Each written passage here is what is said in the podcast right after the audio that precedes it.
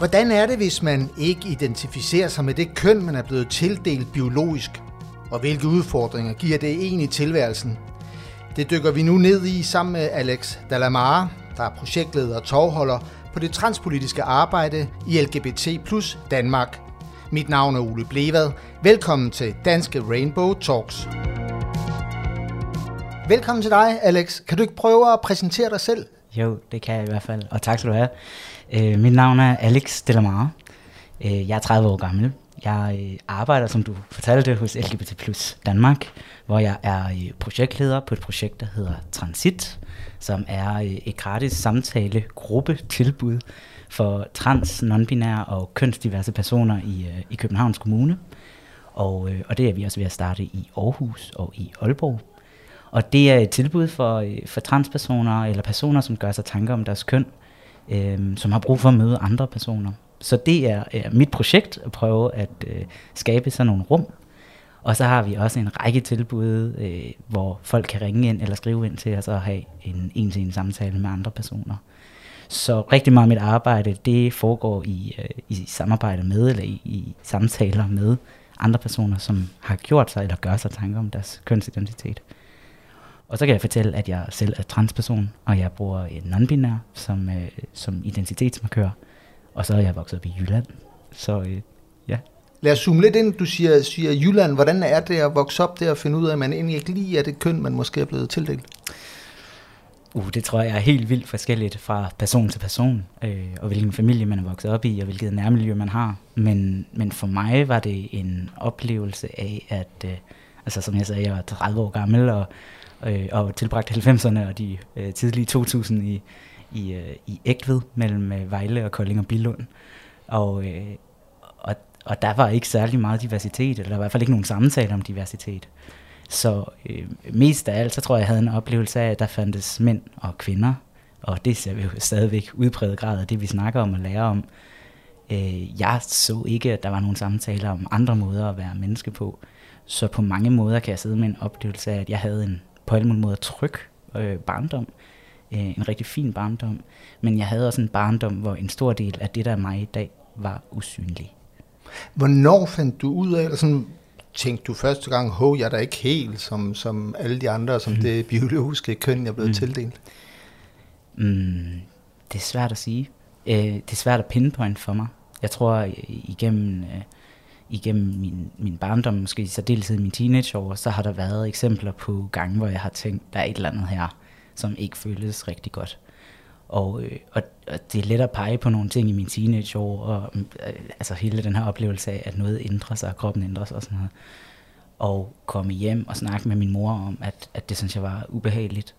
Men, men hun, øh, hun ville mig det jo enormt godt, og, og prøvede at, at forklare og sagde, jamen, alle er utilpasse, når de er teenager, eller man skal finde sig selv hormoner i kroppen, eller noget med en frontallapper, der vokser, eller hvad ved jeg. Og det var, ikke, det var ikke dårlige forklaringer. Det var heller ikke nødvendigvis forkerte forklaringer. Det var bare heller ikke den fulde forklaring for, hvem jeg er.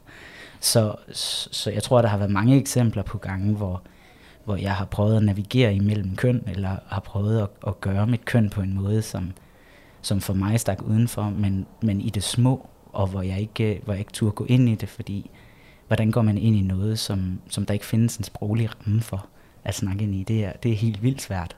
For du skal skabe dig selv på en, på en præmis af usynlighed. Øh, og i et lille samfund, der tror jeg, mange godt kan genkende, at der kan det være rigtig svært at stikke udenfor, så man prøver at navigere det bedste, man kan ind i, uh, ind i nogle normer, hvor det føles uh, trygt og godt, så vidt muligt. Men du blev ikke betragtet som den anderledes, så, eller, eller hvordan?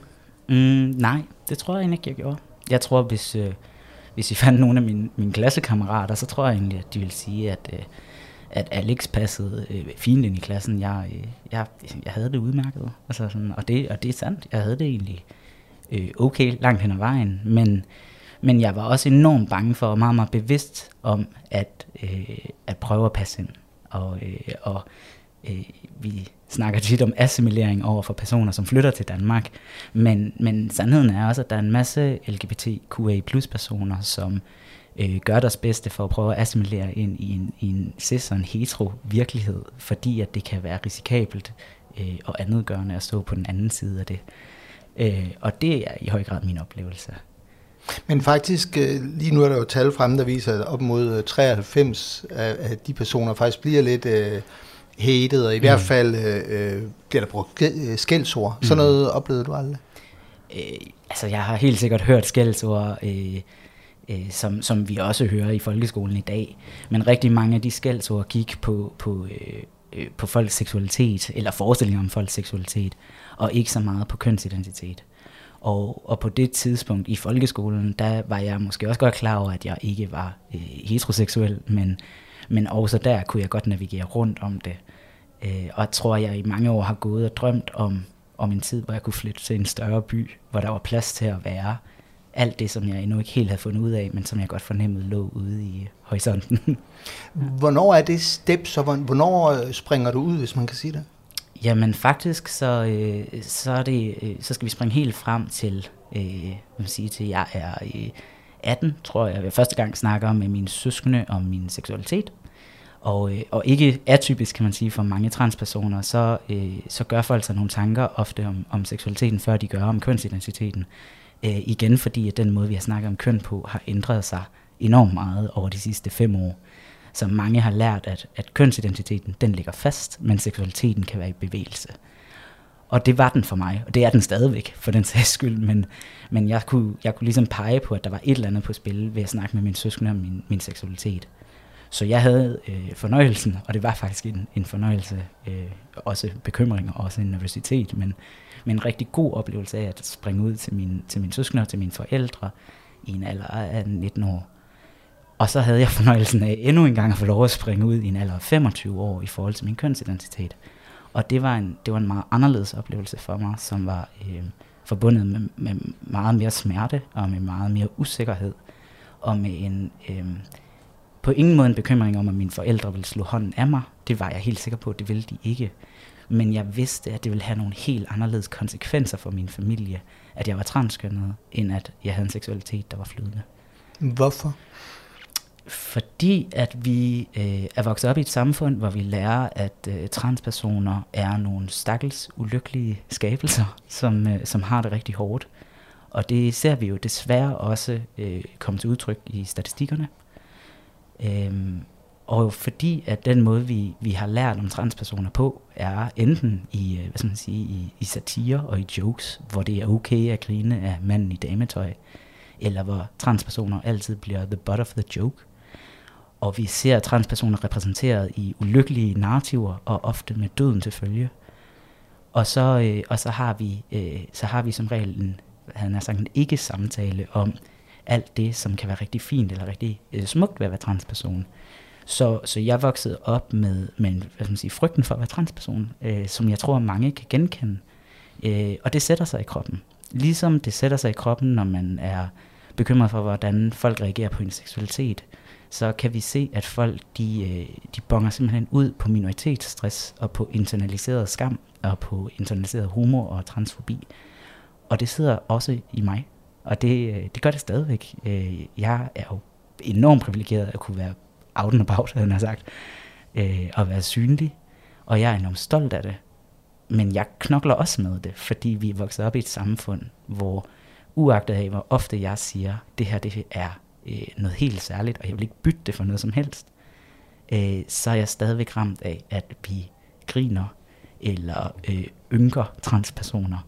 Og det er, det er jo blandt andet derfor, jeg laver det her arbejde, for jeg har brug for, og jeg ved, at alle andre har brug for, at vi ser transpersoner i den nuancerede lys, som rummer alt det, der er svært, men som ikke går ud fra, at det er ulykkeligt eller hårdt at være transperson.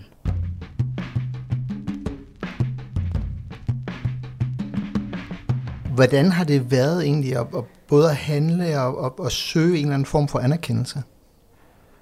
Enormt hårdt. Øh, sandheden er, at det er enormt hårdt. Og det er ikke øh, det samme som at sige, at det til enhver tid er ulykkeligt. Jeg har øh, både grædt og grinet øh, med, min, med mine venner og med min familie, og jeg har haft nogle, nogle meget, meget smukke oplevelser, som jeg ikke ville være foruden. Men, men du bliver, det bliver meget, meget synligt i, hvor høj grad du er afhængig af, at folk omkring dig vil dig, og de vil dig på en præmis, som ikke nødvendigvis er genkendelig for dem, og som også kræver noget arbejde af dem. Øh, det er en speciel situation at stå et sted, hvor, hvor folk skal ændre deres sprog om dig, og, øh, og du kommer virkelig at du kommer virkelig øh, hvad skal man sige, up front i forhold til, hvad er det for en relation, vi har, og kan den bære det? Øh, er, du, er du med på at se mig på den måde, som jeg er på, eller vil du se mig ind i en ramme, som er genkendelig for dig, men som er udslættende af mig? Og det er skrøbeligt. Hmm. Jeg tror, at langt de fleste mennesker kunne forestille sig at skulle prøve at have den samtale, og så gå sin række af, af tætteste venner eller familiemedlemmer igennem, og tænke over, at det faktisk nogen, som vil acceptere den, jeg er. Og der har jeg bare været enormt heldig, at, at det er jeg. Øh, jeg, har, øh, jeg har faktisk oplevet meget, meget få mennesker, der er forsvundet ud af mit liv, øh, af denne her grund, om ikke andet. Øh, men, men det ser jeg jo desværre ikke altid er virkeligheden for mange andre. Hvor tæt skal du ind på folk, for at du oplever det? Kan du, tage, kan du gå i, i brusen bare som helt anonym, eller tage metroen som helt anonym? Øh, ja, jeg kan sagtens have en oplevelse af at gå ned ad gaden og se, at folk laver sådan nogle double takes, altså hvor de lige kigger en ekstra gang. Øh, det er, øh, synes jeg, er ret utrygt. Øh, nogle gange kan det også føles fedt, hvis jeg ser en, hvor jeg tænker, du og jeg, vi, vi ser noget i hinanden. Men, men langt hen ad vejen, så synes jeg, at offentlig transport kan være ret ubehageligt. Øh, og jeg personligt savner lidt, at vi bruger maske igen i det omfang, vi gjorde før, fordi det var faktisk ret trygt for mig, at, øh, at kunne gemme en del af mit ansigt. Øh, men det er jo næsten lidt skræmmende. Ja, men det, øh, det er, som jeg nævnte før, det her udtryk for minoritetsstress, at det sætter sig i dig, at, at du bliver hele tiden hyper opmærksom på folk omkring dig, fordi du bliver i tvivl om, om det er mennesker, som, som ser dig, om i bund og grund er ligeglade med dig, eller om det er mennesker, som ser dig og har spørgsmål til dig, eller det er mennesker, som ser dig og har lyst til at antaste dig, eller i værste fald mennesker, der ser dig og har lyst til at angribe dig.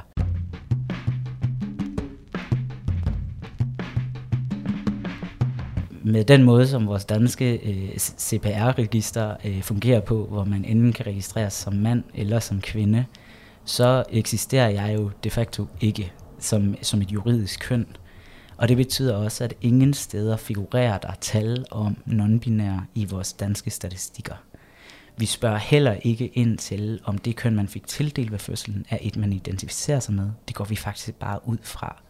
Så hver gang, at vi står med et spørgeskema, og man får at vide kryds mand eller kvinde af, så står jeg i et dilemma sammen med mange, mange andre, der hedder, jamen hvad er det egentlig, du spørger ind til? Er det til min, mit oplevede køn? Er det, det jeg, den jeg er? Er det, er det, hvordan min krop ser ud? Er det, er det, hvordan jeg er registreret? Og det betyder, at der kommer en masse mørketal. Vi ved ikke, hvor mange øh, transpersoner, non-binære, kønsdiverse personer, der findes, fordi der er aldrig lavet en, en landstækkende undersøgelse. Og selv hvis vi lavede den, så kan jeg simpelthen være i tvivl om, om folk vil ture sige det, fordi vi også er bange for, hvad det er, folk vil med de tal. Så, øh, så jeg synes da absolut, at vi der har et helt systemisk udfordring i samfundet, der hedder, at jeg ikke eksisterer. Man kan sige, og, og det ved jeg så ikke om er rigtigt, men måske netop derfor, at du så er blevet aktiv og, og går ind i LGBT plus Danmark. Mm.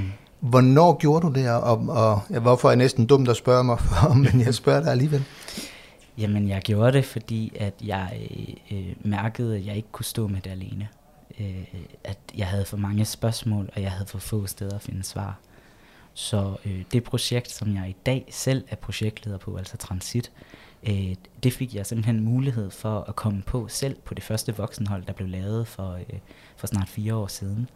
Så da jeg kom ind på et på transithold og mødte andre øh, personer, som havde lignende oplevelser og tanker som jeg selv, der havde jeg pludselig en oplevelse af at kunne begynde at falde til ro og sænke skuldrene, og ikke hele tiden være hyper opmærksom på, om, øh, om folk omkring mig nu så mig, som jeg ville. Øh, Øh, så så da, da den her stilling, den så øh, nogle år senere blev slået op, altså projektlederstillingen, så øh, sendte jeg en, øh, en, øh, en opfordring til, at jeg skulle have den, og det fik jeg heldigvis.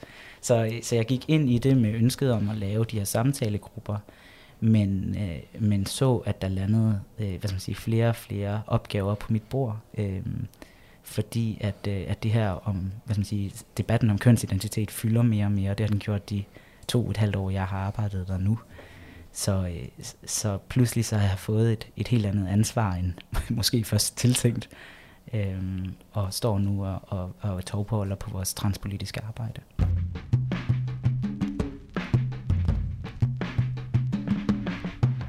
Når mange af os er vokset op i et samfund, hvor der, øh, hvor der for evigt kun blev lært øh, om og talt om og, øh, og øh, hvad skal man sige, bokset ind omkring forestillinger om to køn, mænd og kvinder, jamen øh, så, så giver det god mening, at, at vi står med forskellige generationer, som forstår sig ind i de to kasser, fordi andre kasser eksisterede ikke som tilgængelig mulighed på et tidspunkt. Så nu når vi ser, at vi begynder at åbne op for, at måske er der plads til, at man har anden, en anden kønsidentitet, end den man fik tildelt. Og det betyder ikke nødvendigvis, at du er transperson. Nogen oplever, at de er, nogen gør ikke. Men nogen oplever, at det, at man i perioder har en oplevelse af, at min køn er i bevægelse, jamen det giver plads til, at flere forstår sig selv ind i det her. Og de unge mennesker, de er helt vildt hurtige til at gribe det her og mærke efter. De har også en helt anden tilgang til det online på TikTok, øh, YouTube, Discord, øh, altså Tumblr og så videre. Øh, og det i sig selv gør en forskel, at, at det er meget mere tilgængeligt. Men jeg får også henvendelser fra folk, som er 40, 50, 60, som siger til mig, ved hvad, jeg tror faktisk, at hvis jeg havde været ung i dag, og jeg havde læst det her, så havde jeg nok også forstået mig ind i rammen af det her. Men jeg er bare et sted nu, hvor jeg, jeg er simpelthen for træt. Jeg kan sgu ikke overskue at gøre noget ved det. Så nu holder jeg fast i det, som er genkendeligt for mig. Og det har jeg alt mulig respekt for, fordi det, det kan koste en hel masse at gå ind i nogle af de her ting. Men faktum er bare, at når vi åbner op for nogle af de her ting, så kommer folk i alle aldersgrupper til pludselig at reflektere, og måske sidder der flere derude, som har en oplevelse af, at de egentlig godt kunne lande i den her kategori, men som vælger at holde fast i det, fordi at det har konsekvenser for livet ikke at gøre det. Jeg tænker lidt, hvor meget kan I hjælpe som, som forening, og kommer I i virkeligheden nok ind og hjælper? Det er et godt spørgsmål. Altså jeg vil jo jeg vil ønske, at jeg kunne sige, at, øh, at vi kunne være der hver eneste gang, at der var nogen, som henvendte sig, og at vi kunne give lige så meget energi øh, til hver enkelt, som den enkelte måtte bruge. Men sandheden er, at øh, nogle af de her ting, det er vi for det første ikke kvalificeret til.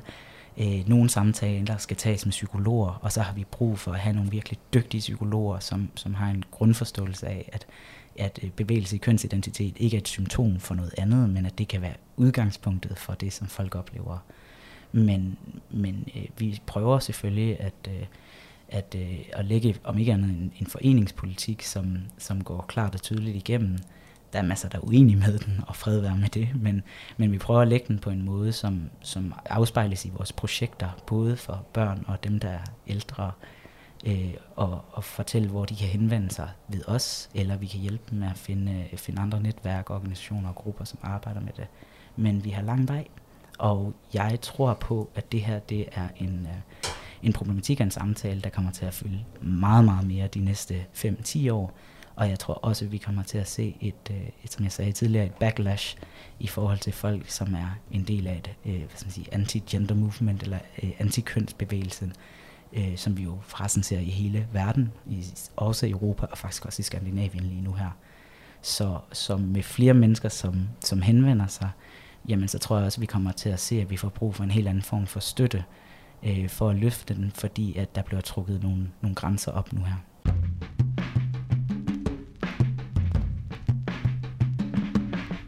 Hvis du må bestemme, hvad skulle så fylde mest i den, eller hvad skulle så mere lægges til at fylde i den offentlige debat? Øhm, altså, vi har jo en tendens til at fokusere på altså, hvad skal man sige, medicinsk transition, transpersoners øh, adgang til hormoner og eller øh, øh, operationer, som de måtte ønske. Jeg savner, at der er væsentligt mere fokus på social transition, altså hvad der sker, når man i tale sætter, øh, at man har en anden kønsidentitet, end den man fik tildelt, og hvad det er for nogle ting, vi gør for os selv. Fordi adgang til medicin er øh, også en, som kan tage lang tid. Det kan være rigtig kosteligt på alle mulige måder for den enkelte person. Og vi har en tendens til at fokusere på, at dem, som ville som vil alle operationerne, alle, altså, man siger, alle tilbudene, at de bliver mere rigtige, fordi de bliver redigeret ind i igen den her øh, tosomhed, han har sagt, øh, af, af to køn. Ikke? Men der er en masse mennesker, som ikke ved, om de vil det, som ikke har mulighed for det, som ikke har lyst til det, eller som ikke har adgang til det. Og de bliver ikke mindre virkelig af den grund. Så hvis vi bliver ved med at fokusere på medicinen, så overser vi en gruppe af personer, som fortsat bliver usynlige, og det gør det rigtig, rigtig svært at navigere i de her samtaler. Når du hører debatten, ja. hvem, hvem synes du så styrer den? altså, jeg får jo at vide, at jeg er den farlige translobby styrer den. det ved jeg altså ikke, om jeg er enig i. Øh, jeg, øh, jeg, jeg synes, det er rigtig svært at sige. Altså, øh, jeg tror, jeg, jeg tror, det kommer an på, hvor, hvor debatten blev taget hen øh, i, øh, i diverse Facebook-kommentarspor. Øh, der ser jeg, at der er rigtig, rigtig mange, som er dybt uenige med mig, som synes, det jeg præsenterer øh, og repræsenterer er dybt godnat. Øh, og de fylder uforholdsvis meget, og vi er en meget lille gruppe af trætte mennesker, som, som prøver at tage, øh, tage samtalen op. Men som jeg siger, det her det er et mastodont system, vi er oppe imod. Så, øh, så der ved jeg simpelthen ikke, om, den, om, om jeg synes, at vi, øh, vi får lov at styre den. Det jeg kan se er, at øh, diverse mediehuse er jo, er jo blevet væsentligt mere interesseret i den her samtale, og at det er jo et sted, hvor folk kommer helt op af solene. Øh, det er clickbait, og det er, øh, det er fed læsning, fordi at folk virkelig har nogle holdninger til det. Så vi fylder øh, enormt meget i medierne nu, og jeg synes ikke altid, det sker på en måde, hvor jeg tænker, at det er øh, det bedste for målgruppen. Jeg synes heller ikke, at den måde, som samtalen bliver taget på, at det er som den mest spændende måde. Men, men jeg kan godt forstå folk sådan set, der siger, jamen øh, for fanden, vi hører ikke om andet end de der LGBT plus personer. Fordi det er rigtigt, vi fylder uforholdsvis meget i samtalen i forhold til før. Men vi har også bare nogle meget, meget virkelige udfordringer, som folk ikke nødvendigvis har været nødt til at forholde sig til før, som ikke desto mindre også eksisterede tidligere. Ikke? Alex Delamare, tusind tak, fordi du kom og i hvert fald gjorde mig meget, meget klogere. Nu skal du ud i den der øh, virkelighed igen. Ja. Er du så bare sådan en, en transperson, der, der løber rundt derude, og, og, og hvordan er det egentlig så bare at være sådan stemplet som transperson?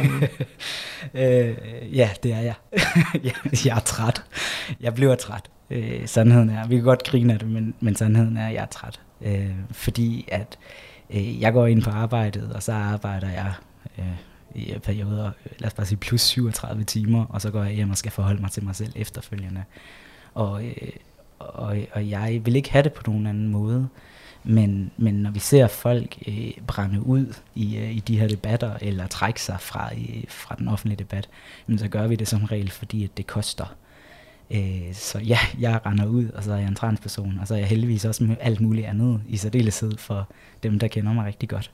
Men, øh, men øh, det fylder, selvfølgelig gør det det, og det bliver det ved med at gøre. Jeg er ikke på vej nogen steder hen, men, øh, men det bliver klart lettere, når vi har øh, allierede, når vi har folk, som støtter op og som hjælper med at tage samtalen, øh, uagtet om man altid forstår det hele.